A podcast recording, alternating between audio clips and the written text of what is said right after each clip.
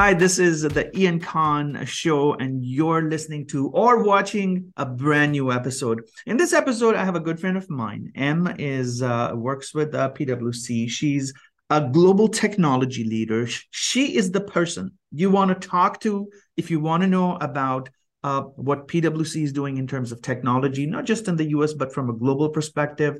What is PwC thinking of some of the key technological evolutions that are taking place right now? And so she definitely is the right person. Em, welcome to the Ian Khan Show.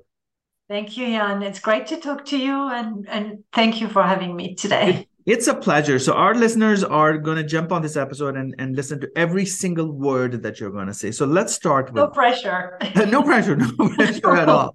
But help us understand your role within the organization. What have you been doing over the last few years?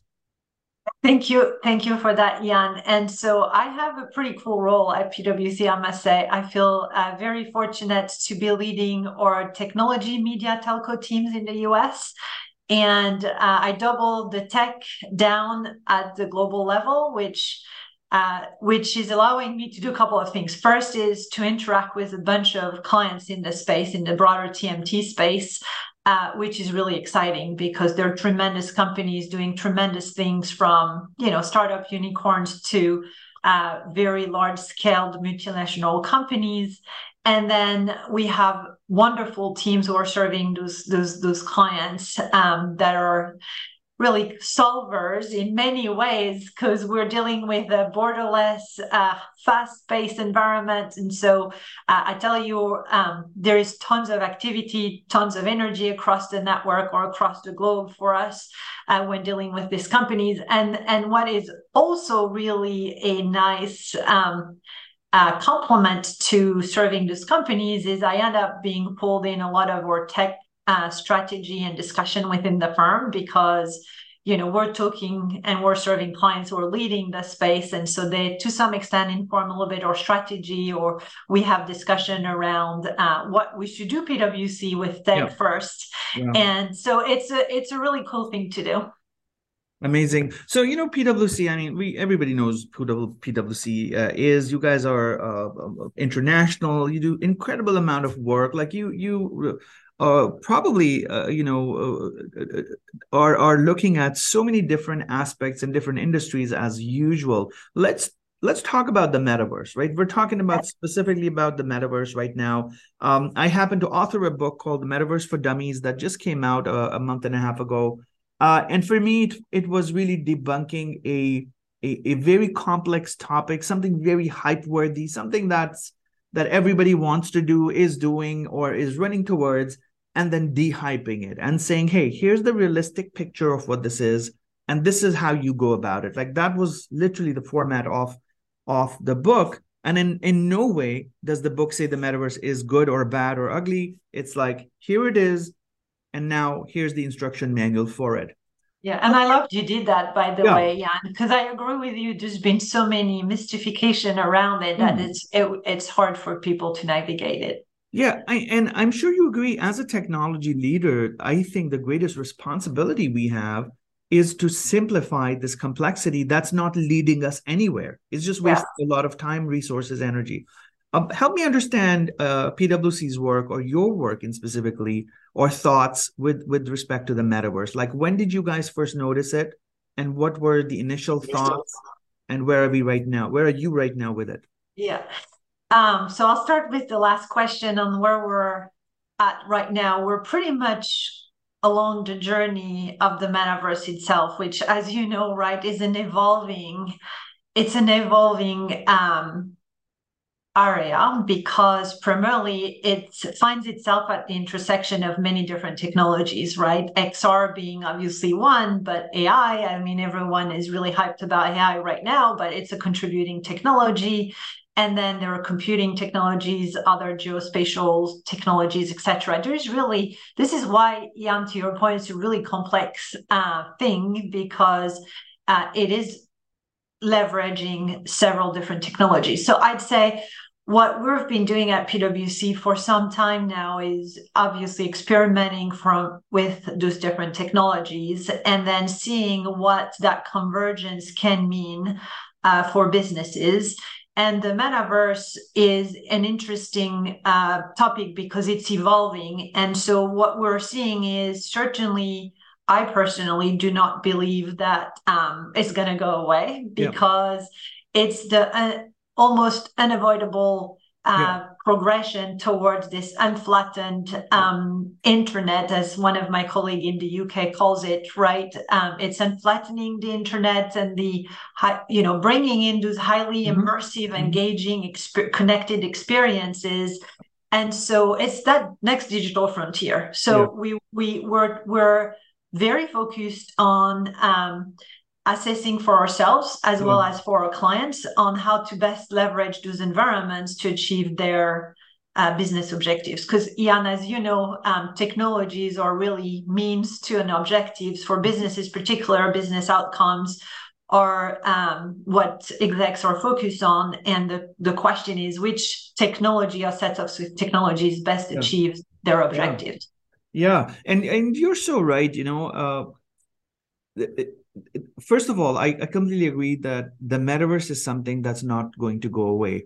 I think it'll go away when human attention goes away, when our brains stop working. Like literally, I'm very adamant on that. So it's not a question for me. If I look at the metaverse as a medium of engagement, as a channel of engagement, it's similar to saying that, hey, when will the internet go away? I'm so fed up of social media. When will this internet go away? Well, it's not going away because it's such a big, an important medium where it's not just about entertainment. It's about multiple things. It's about business. It's about communication. It's about value creation. And it impacts every single industry out there that, anything and everything is impacted by it.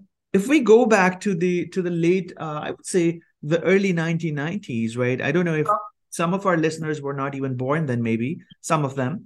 But the early 1990s was a time when the internet was just coming down. We had Netscape Navigator. Email was a very novelty thing to have. That's true. And I don't think we even had YouTube in the beginning, right? We didn't have YouTube videos. And so that HTML internet that we had didn't tell us that this is where we're going to be when we have so many platforms that are taking our attention. So that evolution has taken 30 years. Yeah, you're spot on. Yeah. And let's think about now, fast forwarding from 2023, another 30 years. Where could the metaverse be? What would be the future of engagement? And you mentioned the AI, and AI is the biggest and most confusing thing today. And it's very hyped up for the right reasons. How do you see the metaverse changing over the next, let's say, 5 to 10 years? And what areas do you think it's going to impact in our business, in our lives, at work? Right. No, that's a really good question. Quite frankly, it's a challenging one, right? Because it's evolving in the same way. Back, if you position yourselves in the 90s, you probably couldn't envision or describe, or there were different bets on what the internet could become. I think we're a little bit at that same stage, right? With the metaverse is what you were saying. I agree with you that it's hard to say where it's going to go, but I think it has the power to become that 3D version of the internet, right?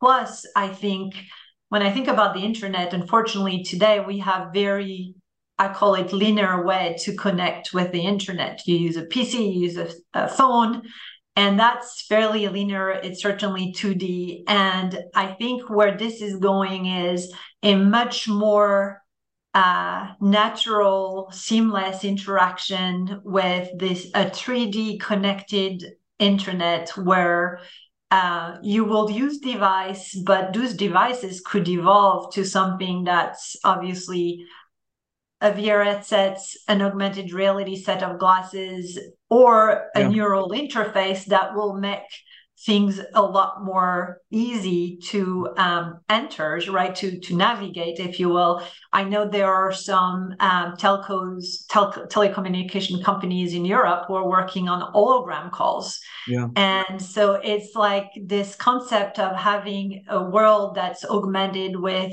virtual reality, and you can go all the way to virtual reality, but yeah, it's this continuum of experience that are 3D connected, etc., that really is gonna comprise the internet. And to your point, similar to the internet back then, it can start with as a medium of communication, and then it can become an environment where you actually buy products, and it becomes a commerce platform.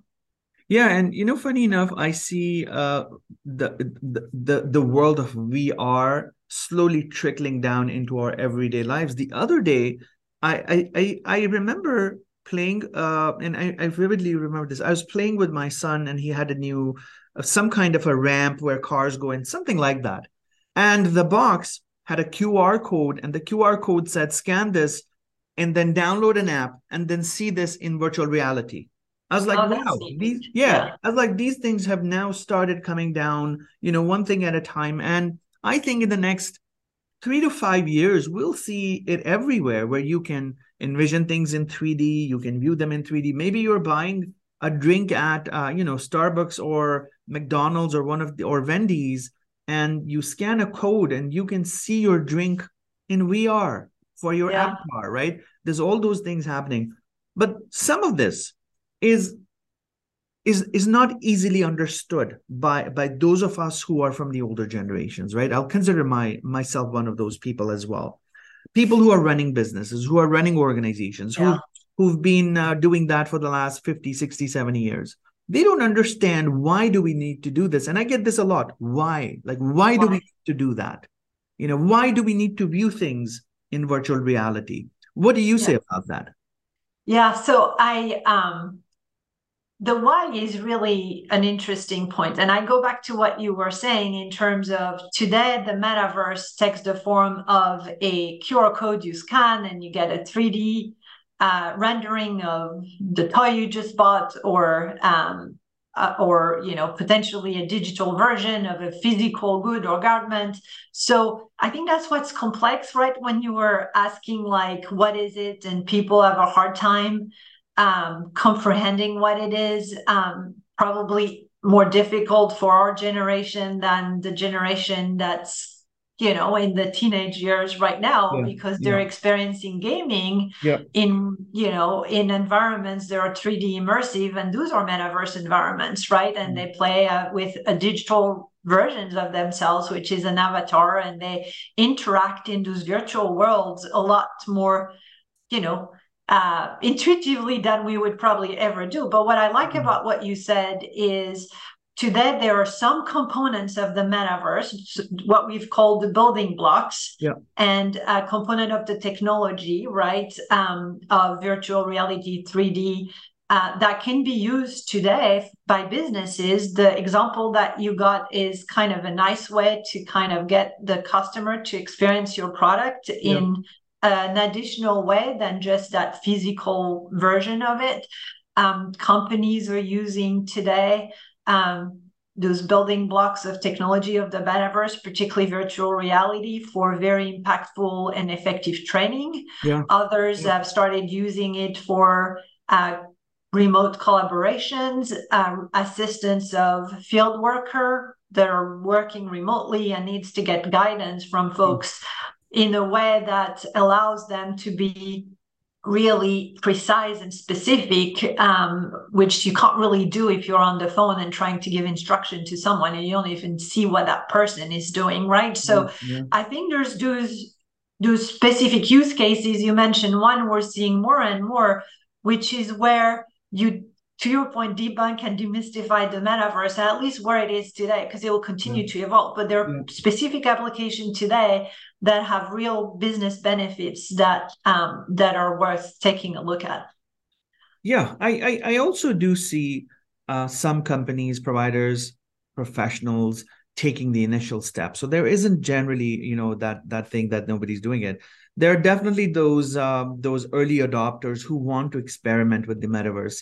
And I say this to everybody. And in the last 4 weeks, I've spoken to a group of accounting industry professionals. I've spoken to banking industry professionals. I've spoken to retail store design professionals, commercial real estate professionals. And my advice to all of these groups of people is that think about your customer of the future, the small kids, the people who are growing, the home buyers of, 5 years from now, they're going to be doing these transactions. Where are they hanging out right now? And where will they hang out in the next few years? And do you want to connect with them or no, is the question. Like, do you want to connect with them? And if you do, then the metaverse is a channel of connection. That's where you build a connection. And then you take that conversation into real life or wherever else is the next touch point for that. And so when you start thinking that way, it helps with the fact that, okay, it's a touch point. It's a touch point. We're not going to live there forever. It's just a touch point. So I think that journey of, breaking down the metaverse, what it is right now, where it's going, where it can be, I think it's so important to de-hype it and to simplify it. I think we need to do that. I love your example because we have seen financial services institution creating branches or environments in these virtual worlds where they can actually connect with younger customers who, by the way, are trying to get educated on investing and money, etc. And as one of my colleagues in financial services said, you can't really today, if you're a teenager, you can't really walk into a physical bank branch and ask to be educated on, what a budget means, what investment means. And we also know how, teenagers have embraced some of those investing apps, which without context and guidance and education can be also challenging. So I think it's a wonderful way to also be able to meet customers where they are and educate them on what the products and services are, your product and services are. Yeah, and I think service organizations such as banks and financial institutions in specific, they have to think a little bit forward. I mean, here's an example from me, literally in real life. Yeah. I detest going to my bank. If I have to walk into my branch to do something, I'm like, oh God, it's going to be such a big waste of time. And I'll say, they don't know what I need because they don't understand my needs. And then I'll have to set up an appointment to actually then subsequently meet with a financial advisor who will sit me down on a chair, ask me for my details. And I'm like, hey, this is going to take me about 2 to 3 hours a day whenever I go from start to end. I don't want to do it. I don't want to go into my branch and do any of this. Let me look up my information online. Let me do a couple of things. And then I have my own shortcuts as a person who's well aware with, the online world, internet. When will institutions and organizations think differently is the question. Like, it's not a matter of, innovating something big. It's really thinking about starting to become future ready, as I say, That's right. And I say, just get on with the journey. Get on with it. What are you waiting for? At least experiment, right? As some have done, experiment with these new technologies, and then engage with customers, test things out. By the way, the beautiful things of virtual world, which is also use cases for companies, is design services and products and change them without significant loss of time, cost, or waste, actually. I know we're also heading towards the end of our time. What are some of the industries that you anticipate will have a good and big impact because of the metaverse? I personally believe, and I think you mentioned it at the beginning, is every industry has a chance to leverage the metaverse and deliver impact to their business and to their customers.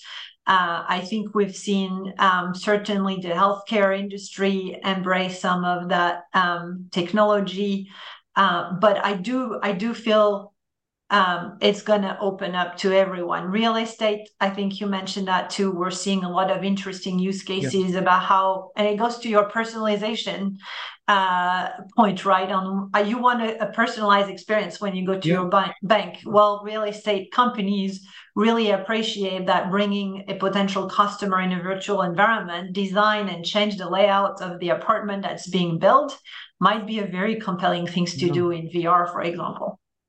Yeah, no, absolutely right. Absolutely right. Well, it's just, I think it's just the beginning of an incredible era. And the metaverse is one of the things that's going to change the face of the planet, right? Artificial intelligence is another one. And we'll do another episode with you on to understand AI and, you know, what the impact of AI is. And really, you know, the world as we know it, I think technology is making many things happen in a good way, from drug development to drug discovery to, you know, I don't know, optimization of the future of work to transportation industry. Thousands of things are happening. And I say to everybody, embrace technology, start experimenting, start reading and learning more about it. And that's just the only way to get started, is start learning about the what, the how, the why, the wheres. And that's the start of the journey for you right there. Yeah. I appreciate that. And we try to encourage people to do that as well. And obviously our big focus is on trust. And for us, it means building some of those experiences or leveraging the technologies in a responsible way. Absolutely. And certainly identifying its risk and managing them as opposed to avoiding them completely. So cannot agree more.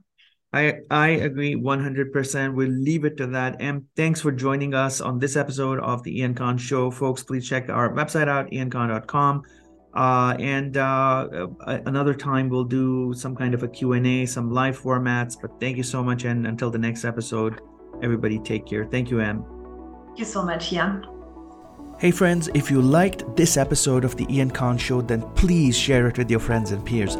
Also, check out my new and upcoming future readiness program, the Future Ready Leaders Circle, scientifically designed to help your business become undisruptible by measuring the impact of over 175 disruptive forces on your business. The Future Ready Leaders Circle has been designed as a result of our collaboration with world-leading foresight experts, research institutes, educational institutions, and studying over 250 individual research studies. Visit iankhan.com.